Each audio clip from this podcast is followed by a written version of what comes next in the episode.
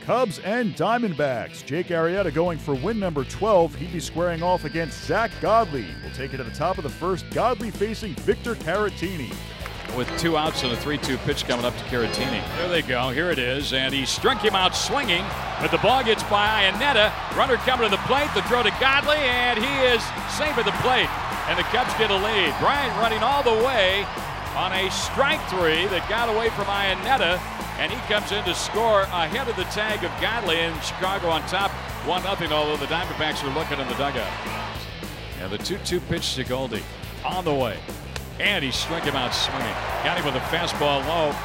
And Goldie is a strikeout victim, number five of the day for Arrieta, and that's out number one of the inning. The pitch to him. Swing and a miss. He tied him up inside with a fastball. The inning's over. So Arrieta keeps the lead, but he gives up his first run of the afternoon. No hits in the inning, a man left. We'll head to the top of the sixth. Cubs come to bat, leading the Diamondbacks 2 to 1. Barrett to Baez. And a fly ball to left, and Baez has just touched them all. A three run homer on a 1 2 pitch, and the Cubs lead goes to 5 to 1. Here's the 1 1 pitch to Happ, and he launches one to right. Back to back go the Cubs, and their lead goes to 6 to 1. High drive, center field by Bryant, and it's going to go. Third home run given up by Barrett, and it's 7 1 Chicago. 7 2 Cubs is your final score. The Diamondbacks have now lost six of their last eight. Jake Arrieta improves to 12 and 8. He goes six innings, allowing one run on three hits with six strikeouts. Torey Lovullo and the Diamondbacks lose 7 2 against the Cubs on Sunday and have now lost six of their last eight games. Here's what Lovullo had to say. Godley did a, did a tremendous job. Um, after a couple early hiccups, he, he pitched into the sixth inning, uh, and you know, once again, a number of strikeouts. Uh, held a very offensive team in check and gave us a chance to, to stay in the ball game. Um, I thought offensively, things were things were moving in a good direction um, against against a guy that uh, that's had real good stuff uh, for several several years in Jake Arrieta. Um, and you know we were trying to we were trying to create some opportunities, and it seemed like every time we did have something, um, we couldn't take advantage of, of some mistakes that he was making. But I mean that's the nature of the game, uh, and I think the key for me was was the big obviously the big the big blow by um, by Baez.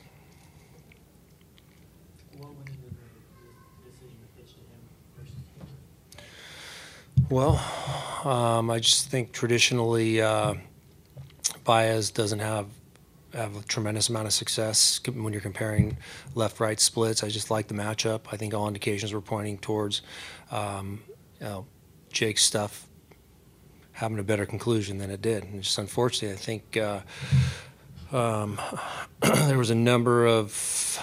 I think the count was one and two, right? I think he just tried to bury a, a breaking ball and, and, and hung it. Like I said, good hitters take advantage of those moments.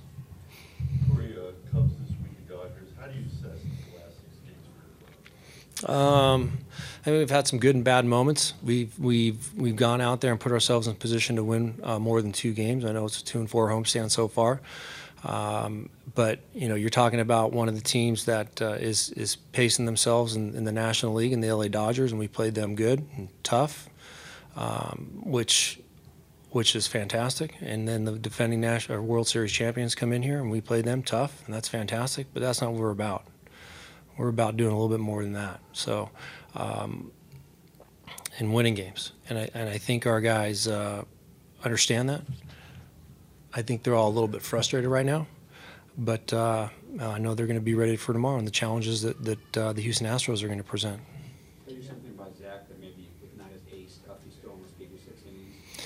Yeah, you could see that he was grinding. I think there he had he had good shape to breaking ball. He was breaking ball early, and then you know, the fastball maybe wasn't exactly where he wanted it. And um, I know there's a slip and fall that led to led to one of the runs where um, a swing and miss strikeout, and unfortunately got away from the catcher. But um, those aren't those aren't typical things that you see every day, and, and, things may have not been as crisp and as sharp throughout the entire day for Zach. But he did a great job, a great job of battling um, and keeping us in the game.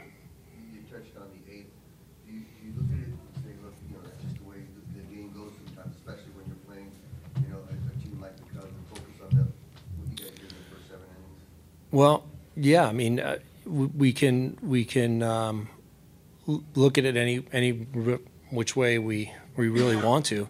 Um, but I feel like we should have had better execution. It was just poor execution. And yeah, if if you make mistakes, then that's what's going to happen in this game. And and you know, Baez is is a guy that loves the moment. He loves to be up there in that situation with with, with that personality. And and uh, you know, he was, he was waiting for that that mistake. So I think. Um, we helped we helped create that moment we just didn't execute. And I, I, know that the plan was in place to do a better job, but unfortunately, it just didn't happen. So that's the part of baseball that that uh, just happens, where you get beat when you don't execute. Coming from Boston, where it's traditionally all Red Sox fans, and this mm-hmm. past week you get to see the mixture of fans that came into Ch- Chase Field. What's your thoughts on that? Well, um, yeah, I, I have been a part of something very similar where where fans come into to opposing stadiums and take over the stadium, and and uh, it seems like there's a, a, number of Chicago Cub fans here, and they deserve that. They've been around a long time. They're they're a successful franchise, and and uh, I know that they probably feel the support of what's going on. So, um, how do I feel about it happening here at Chase? I don't feel great about it. Uh, I don't think anybody does, but you have to respect what they do and, and how they support their team. Where do you feel your team's at right now with some of the, the little things and fundamental things that shouldn't necessarily slump that baseball kind of thing? Yeah. well, I think we're just kind of wandering and drifting through um, certain segments of the game that have cost us. There are games where we're, we're sharp and on point, and we, we end up winning those games. And you know that's that's how this game gets at this time of the year, and that's uh, something I've been talking talking about. Um, is that when you make mistakes, good teams are going to capitalize on it. So um, we're going to we're going to try to eliminate those drifting moments and stay on point. It's really really important. The Chicago Cubs are are, are we, we're fighting for the same chunk of land basically today, right? So teams are winning and losing, and we're all in pennant races, and it's it's awesome. It's, there's nothing better.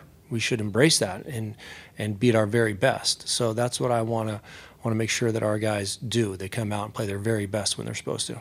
Monday, the Cubs host the Reds for a series in Chicago. Same day, the Diamondbacks will host the Astros for a series in Phoenix.